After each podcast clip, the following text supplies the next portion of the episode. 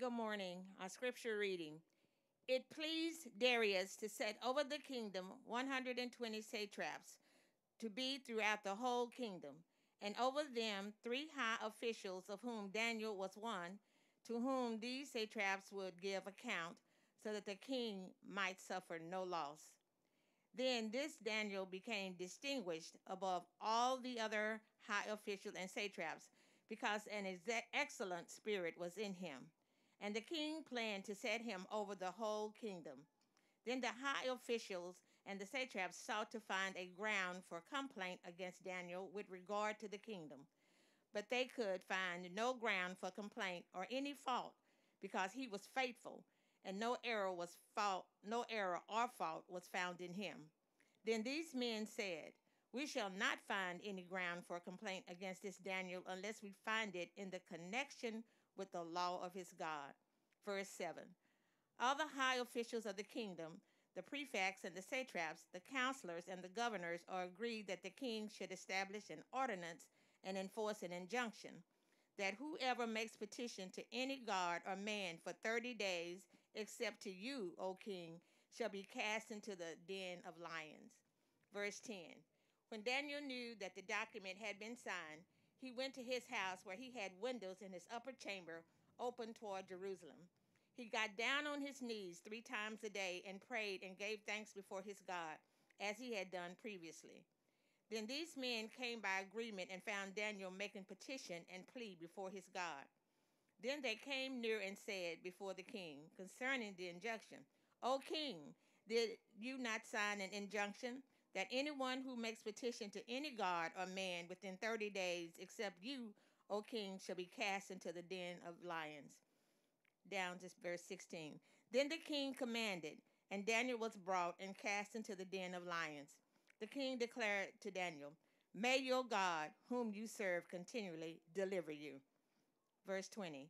And he came near to the den where Daniel was. He cried out in a tone of anguish. The king declared to Daniel, O Daniel, servant of the living God, has your God, whom you serve continually, been able to deliver you from the lions?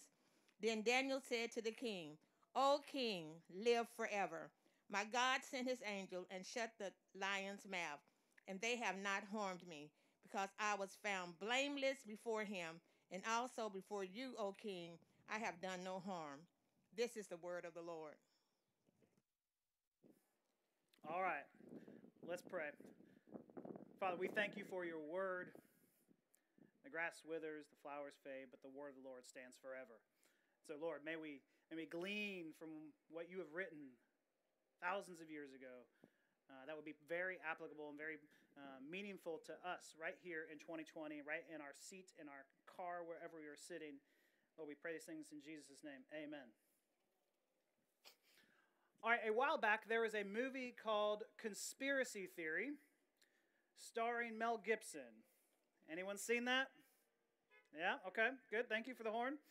All right, this movie, uh, Mel Gibson plays a taxi cab driver who is, who is convinced that the world is full of bizarre conspiracies and that he is the personal target uh, of an elaborate government plot.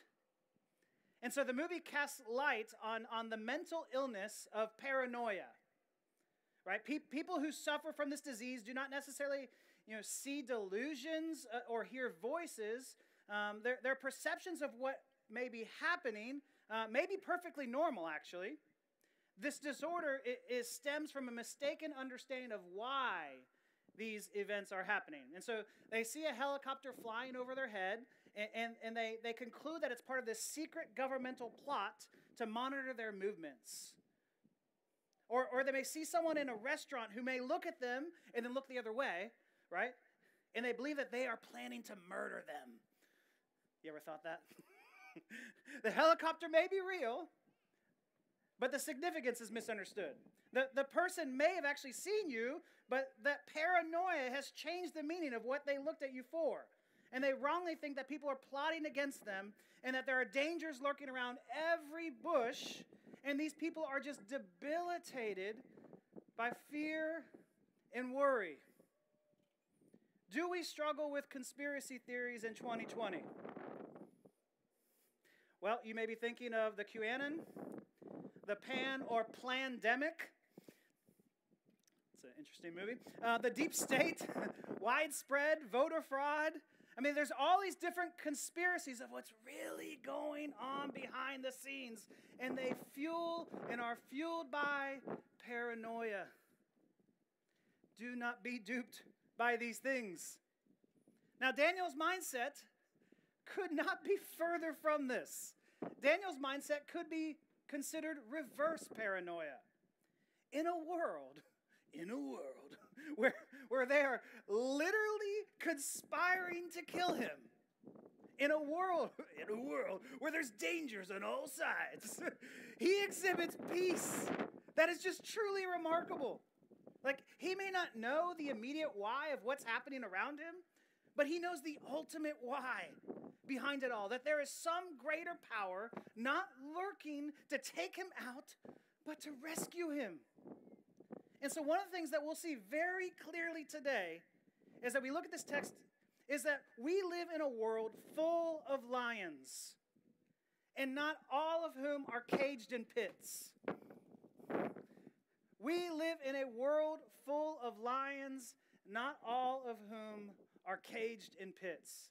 And so we're going to look at our text in three ways here. We're going to look at Darius in the lion's den, we're going to look at Daniel in the lion's den, and then we'll look at the exiles in the lion's den. Now, just a reminder: two weeks ago, Daniel was the king, uh, w- was watching the king of Babylon go lose his mind, that and think that he was a werewolf.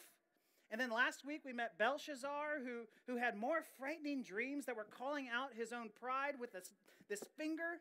And then this week we get a new king from a new empire named Darius from the Medo Persian Empire. And so look at that. We have, we have three kings in three chapters. Two, two new worldviews, two new empires at stake here. Three kings in three chapters. And I think this in itself is intended to be a little indication of the message of this chapter as well as the whole book. That kingdoms rise and kingdoms fall. But Daniel, the symbol of the kingdom of God, has, has been there and he's remaining through it all.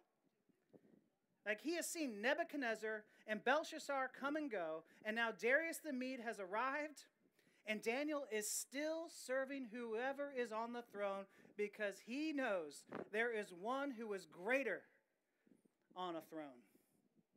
He knows there is one who actually has a better and greater throne. And now, earlier this week, Malcolm suggested that this text has been mislabeled. He says that we should maybe title it Darius in the Lion's Den, and I think Malcolm has a good point there. Thank you, Malcolm. The story begins and ends with Darius, if you look at this. It begins and ends with Darius' reaction to God's work, watching what God does. And even though Darius is, is the king of the largest empire the world has yet to see, he seems at every point to have almost no power. He seems almost just, just cut off from any power. He's the king. He can do whatever he wants. I mean, if I'm king, I think my first order of business is requiring everyone to buy a puppy. Wouldn't that just be great? Like, wouldn't we just be happier? Darius couldn't even do that. he, he comes into power and he's worried about his power. He's worried about people overthrowing it, and so he sets over it 120 satraps, or these lower officials. And, and we wonder, why does he do this? In verse 2, it says, so that the king might suffer no loss. He needed help keeping control of his own kingdom. And so, from the outset, again, like we have the insecurity of all kings on display here. That though they have the power, they're constantly in fear of losing their power. And Darius's power seems fickle from the start. And so he elects these officials and then sets over them three high officials, and Daniel was one of those high officials. And then Daniel rose in the ranks, earned the respect from Darius and from the people around him, and now he's been named prime minister. But those in power could not have that. Like they could not have Daniel, an outsider, in charge. No way. And so they conspire with a real conspiracy in verse 7. All the high officials of the kingdoms, the prefects, the satraps, they agree that the king should establish a law that whoever prays to any god except Darius shall be thrown and cast into the lion's den. Oh, this is dirty. this is wrong. They, they knew that Daniel wouldn't betray this, they knew where his deeper loyalty was. And so, and the king here, who's, who's very insecure about his power, agrees to this because he wants some respect finally. He's like, ah, no one respects me. And then these people come along and say, let's have everyone pray to you. Oh, good. Finally, someone appreciates my hard work, right? like, this is where Darius is coming from because he actually loves Daniel. He greatly values him. And the high officials catch Daniel performing a true civil disobedience by going to his home, praying to his God. They see it and they rat on him. They tell the king, and the king is just clearly frazzled by this. If you look at verse 14, it says, The king who was much distressed set his mind to deliver Daniel, and he labored till the sun went down to rescue him. I mean, do you hear the king's heart here? How, how much stress he has over this? He's laboring how to rescue him. Verse 15 Then these men came by agreement to the king and said to the king, Know, O king, that it is a law of the Medes and Persians that no injunction or ordinance that the king establishes can ever be changed. Now, in the ancient Near East, there was this, this law or code of Hammurabi. And the ancient king of Babylon, Hammurabi, wrote down his Ten Commandments. But for him, it wasn't 10 commandments, it was 282 commandments. That would have been a little bit tougher, right? and there, there were these laws that were carved in Akkadian into this seven foot high stone pillar that you can actually go see to this day. It's, a, it's in the, the Louvre in Paris, this giant mountain of a rock with 282 laws on it. And one of the laws on it is one that when a king makes a judgment, it cannot be reversed. That the Medes and Persians picked it up from, from this law of Hammurabi, and now we know that Darius could have actually changed the law. Like he actually probably could have just issued a new edict, in effect making that one null.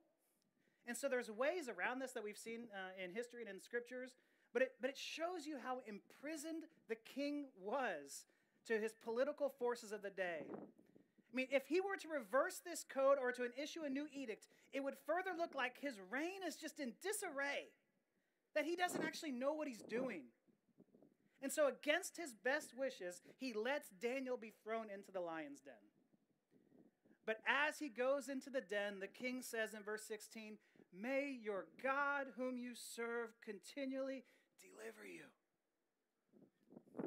Do you hear the king's concern? And that night, the king goes without food without his normal entertainment and without sleep. He is stressing over this all night long. He is powerless to help and he's driven to despair. And since we actually know the ending of the story, let me ask you who do you think had a better night's sleep? The king in his palace or Daniel in a den of lions? His helplessness suggests that it is better to be a child of faith in a den of lions than a king in a palace without faith. Maybe there are some of you here today who, who would not consider yourselves to be Christian. Do you feel some of this helplessness? Do you feel some of that despair? Can you identify with Darius? That all seems to be out of control. If so, pay attention to what Darius is looking at. Let's look at Daniel in the lion's den. I think one of the large themes of the book of, of Daniel is, is how to live as exiles in Babylon. Daniel has from the beginning worked within a system that God has placed him in instead of trying to retreat from it or instead of trying to blow up the system. He worked with compassion and conviction in this foreign government. That's amazing. that was amazing if you missed that. You could say that Daniel, he, he worked with salt and light within the administration. Usually, I, I, like to think of this story of Daniel in the lion's den as he's like this, this young teenager thrown into the lion's den. He's like agile, dodging these lions or something like this. He was 80 years old at this time. At this point in his life, he, he is 80 years old. And so, elderly here, don't let these young whippersnappers look down on you. We need you. We need your wisdom. The king is begging for Daniel's wisdom. He was so highly respected, even after a regime change, that the new political party said, You bring so much to the table. I need you. And not only over the 120 satraps, but over the high officials too. And so Daniel is the picture of how to lead and love in a world that doesn't agree with you. Yeah, the world may not believe in Jesus like you do or have a biblical worldview. But as Jesus himself says in Matthew 5, in the same way, let your light shine before others that they may see your good works and give glory to your Father who is in heaven. It's two very different empires that saw something about him and that gave them reason to wonder who is this God that he serves? And as we as Christians uh, need to ask ourselves, like, are, are we as Christians known for our wisdom and our truth and our love, even in our regime change? To be salt and light to both parties, or even over the two party system as the authority shifts here in the States, like we Christians have a theology and a history that should cut right through either political party. Not to just stand in the middle, but to tra- transcend partisan politics. That we are more that we are more pro-life than anyone. That we are more that we, we are more marked by our care and compassion for the vulnerable than anyone. So we can't call either party home. And because neither party is home, we can happily work within either system, right? Daniel works within two different kingdoms. We can probably work within two different systems here. And yet, though he's able to work within the Babylonian Empire or the Medo Persian Empire, he is not beholden to either empire. His ultimate loyalties are to the true King of heaven. They knew he would be praying. Do you know that? They're like, how are we going to get him? We can't find any dirt on him. We'll get him by praying. They knew he would be doing that.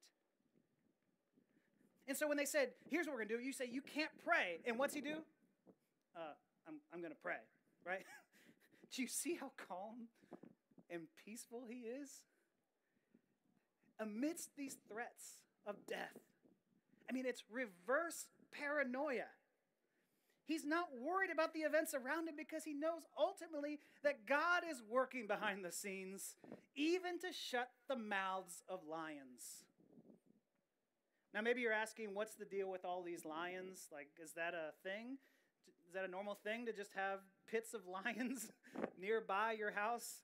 Um, it almost feels like an evil bad guy's lair that he presses a button and then just op- uh, like a, a door opens up to a pool of sharks with laser beams on them. Well, you're actually not too far off from the truth. Um, in the ancient Near East, the sport of kings was to go lion hunting or lion catching. And so you can see this from all the art uh, and the paintings of kings doing this.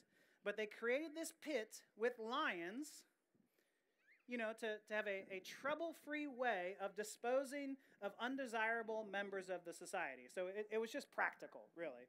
Um, and so you have frail old Daniel who goes into this pit all night long. The mouths of the lions were shut by an angel of the Lord. And so not one scratch comes to him. I mean, have you ever been to the Waco Zoo? You ever been to the Waco Zoo and heard the lion roar? You can hear it on the other side of the zoo. It is terrifying.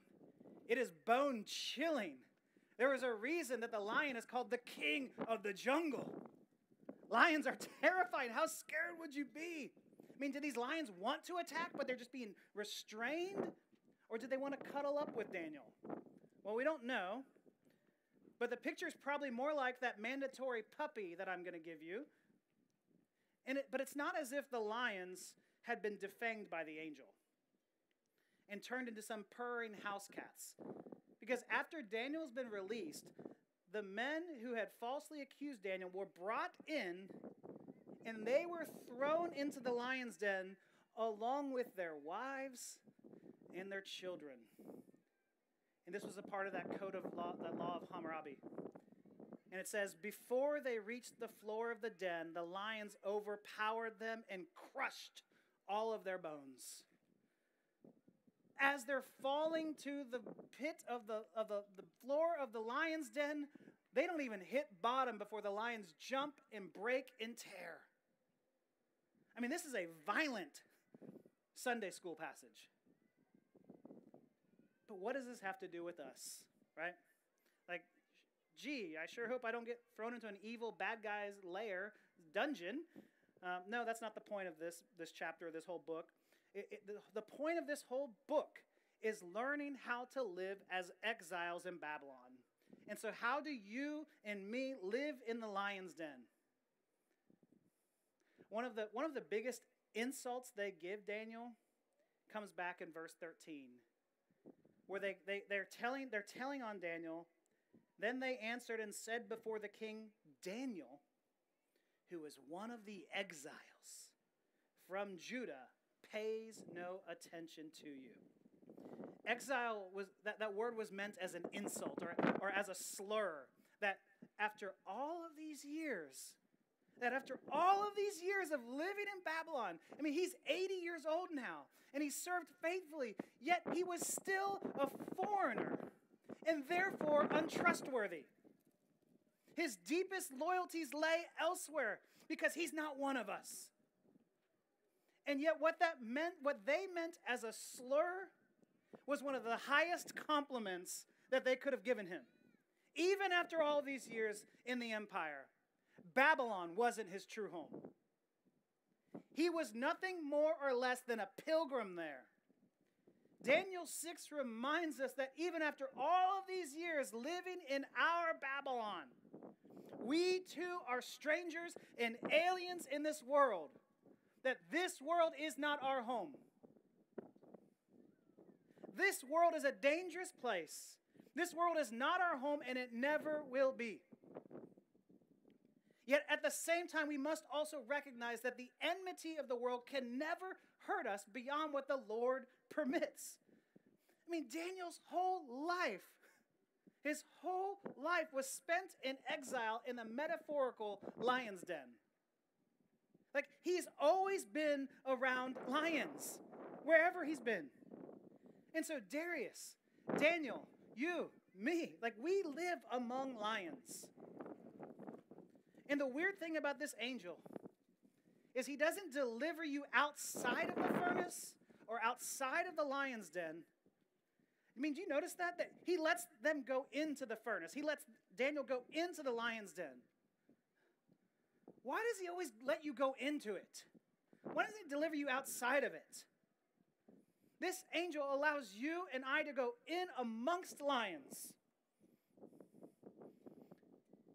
And I've cried with some of you over that.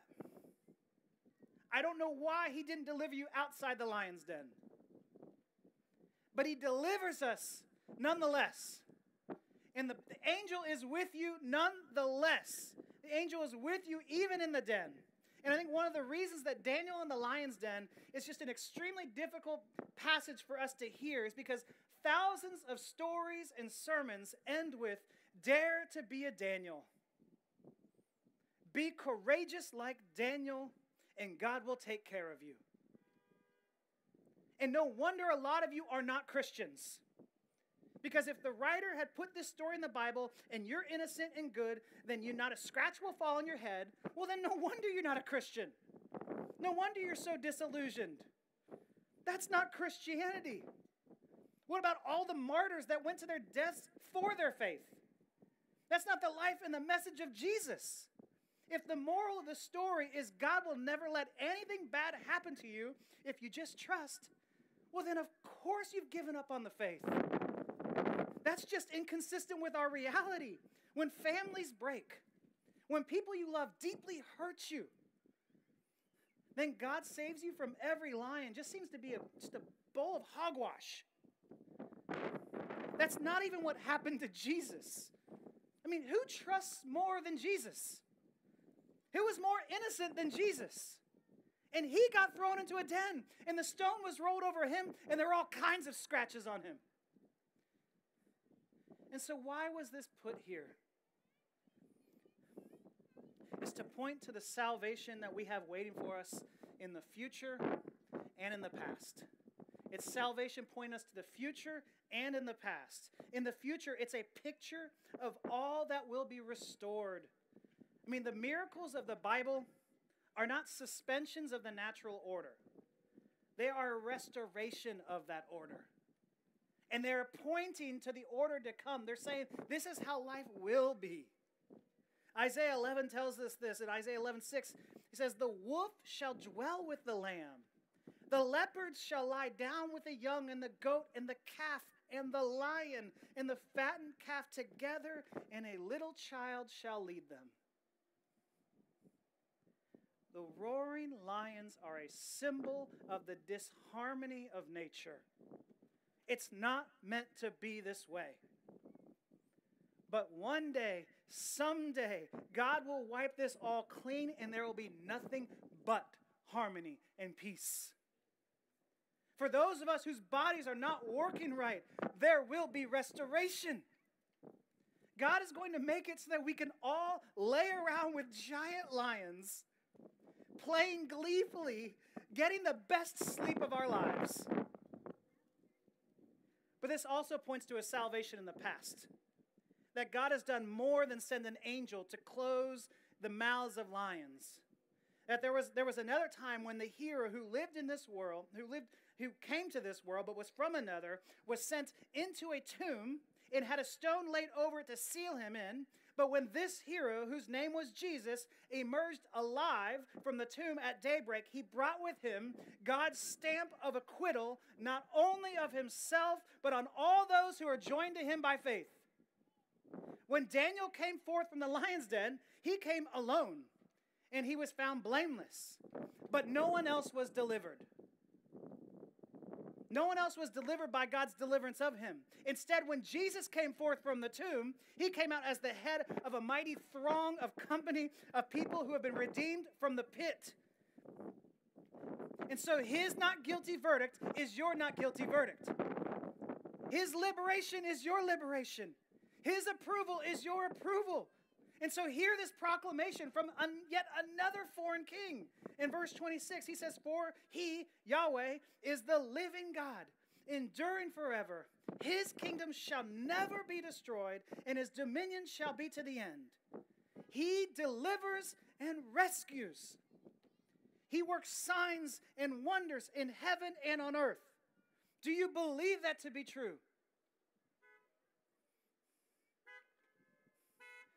If you don't, I would ask you to dare to be a Darius and just look at what God has done. Look at what He's doing and what He's going to do. Doubt your doubts and see His hand at work in the lion's den, in your pain. Put your hope and faith in Him, for He went into the lion's den for you. He delivers, He rescues.